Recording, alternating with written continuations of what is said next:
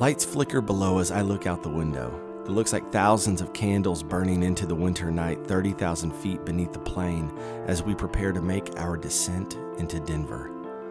The snow-covered Rockies are hidden by darkness. A bittersweet feeling drifts into my consciousness as I remember what it was like to fly into Boise on a February night almost 4 years ago. Silently, I wonder what my mom would say to me now. Do you ever have those moments when your breath catches and you wonder when you last took in oxygen? It's almost as if I forgot to breathe as memories of grief, joy, love, and loss move like a Ken Burns film in my mind. Descent and ascent. These are the realities of the soul. This whole story begins with light. God said, "Let there be light." Genesis 1:3.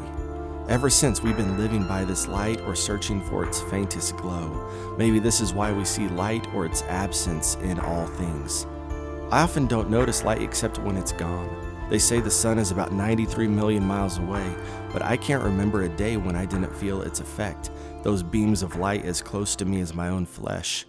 Even hidden behind clouds, it illuminates the world enough to remind us it is day.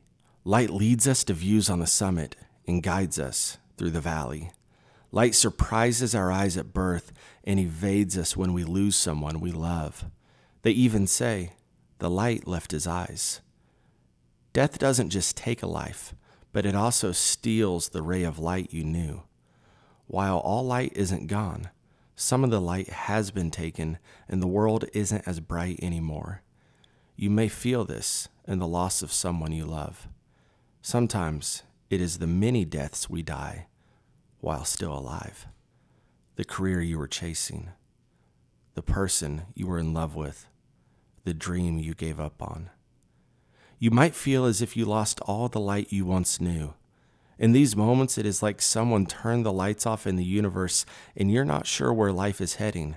It's like being 93 million miles away from the light of the world and feeling a universe away from the warmth of hope.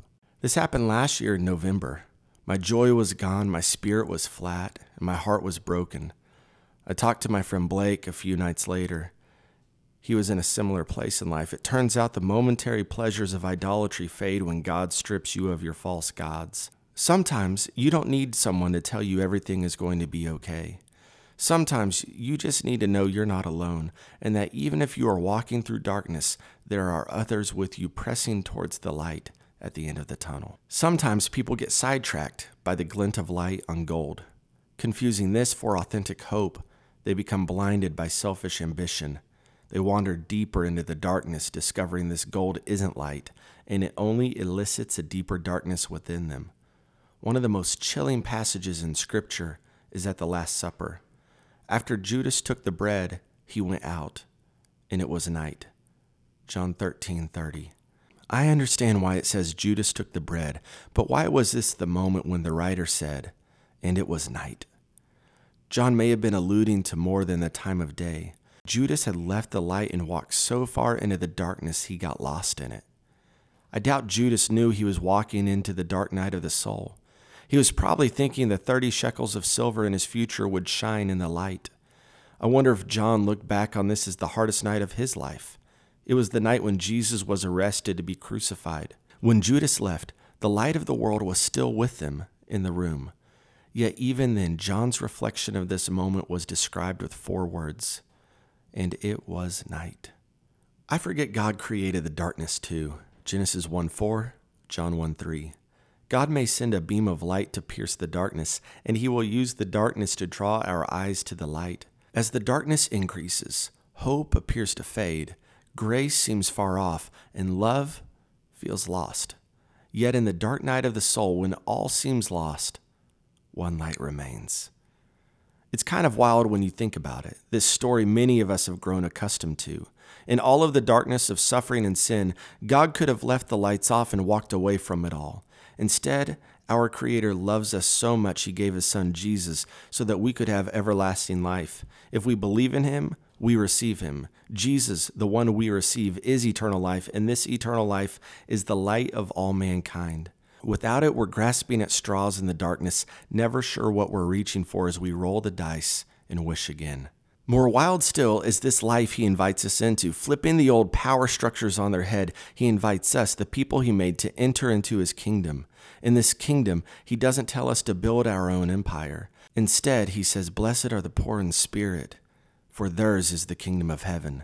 He doesn't call us to flex, but says, "Blessed are the meek, for they will inherit the earth." He doesn't call us to keep the receipts on every person we have been hurt by, but he says, "Blessed are the merciful, for they will be shown mercy." Humility, meekness, mercy. These are the virtues advertising agencies rarely shine a light upon. Billboards of humility, meekness, and mercy rarely show up in city skies. When I think about these virtues, they don't sound like I'm gaining and growing. These virtues sound like I'm losing something. I've come to believe that's exactly what Jesus wants. It's like Jesus knows there's too much of me in my life, too much of the dark side of self within my ambition. When I let go of pride, power, and grudges, I'm inviting light in. It is the way of the King in his kingdom. His light invites us forward.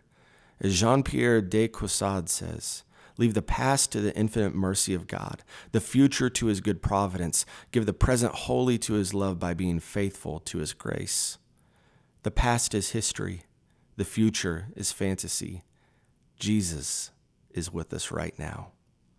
I was sitting with some friends one night. The orange glow of the burning end of cigars was present in many a man's hand.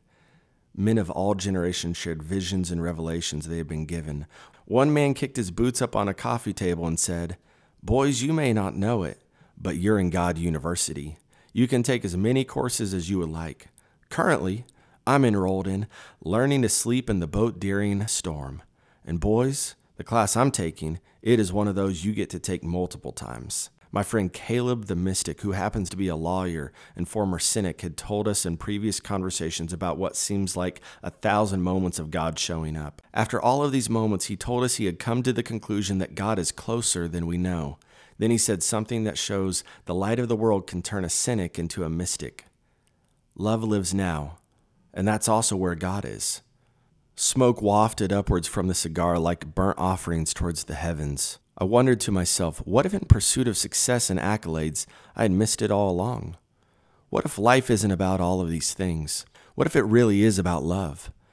I wondered how many times I didn't just step off this path of love, but I missed there was a better path altogether as I chase after my own dreams. I've discovered I'm not alone in asking these questions. Many of us get lost along the way. We forget down is the way up in the kingdom of heaven. When love lives, we see light, because where love lives, we find God. What if this is the light we've been searching for? Imagine if the climb isn't up, but it's down. What if the way down is the promotion? The light of the world first appears when he was placed in a wooden box, purpose for feeding animals, and his life leads to a point when he is nailed to a wooden cross. Humble beginnings and humble endings lead to a glorious resurrection. The way we walk through our days, we see life is being swallowed up by death. The reality is that death is swallowed up by life, and this life is the light. One ray of light can give hope to someone. Sometimes all you need is one ray of light. Even if you feel 93 million miles away from God's kindness and warmth, God's light is on a mission to bring you hope, faith, joy, peace, and love. This is the light of the world, Jesus, the Son of God, who loves you and will never give up on you. The flickering lights outside my window have become larger now as our descent into Denver begins. Life in this moment beckons us onward. Like so many in the world, we're one step closer to home. We aren't there yet, but we're making progress. We press on with a hope that endures through the struggle, a faith that wrestles with the divine, and into a dirty, gritty joy showing up even in the dark night of the soul. We have the Prince of Peace living within us. The light of the world will never forsake us, so we press onward in Christ.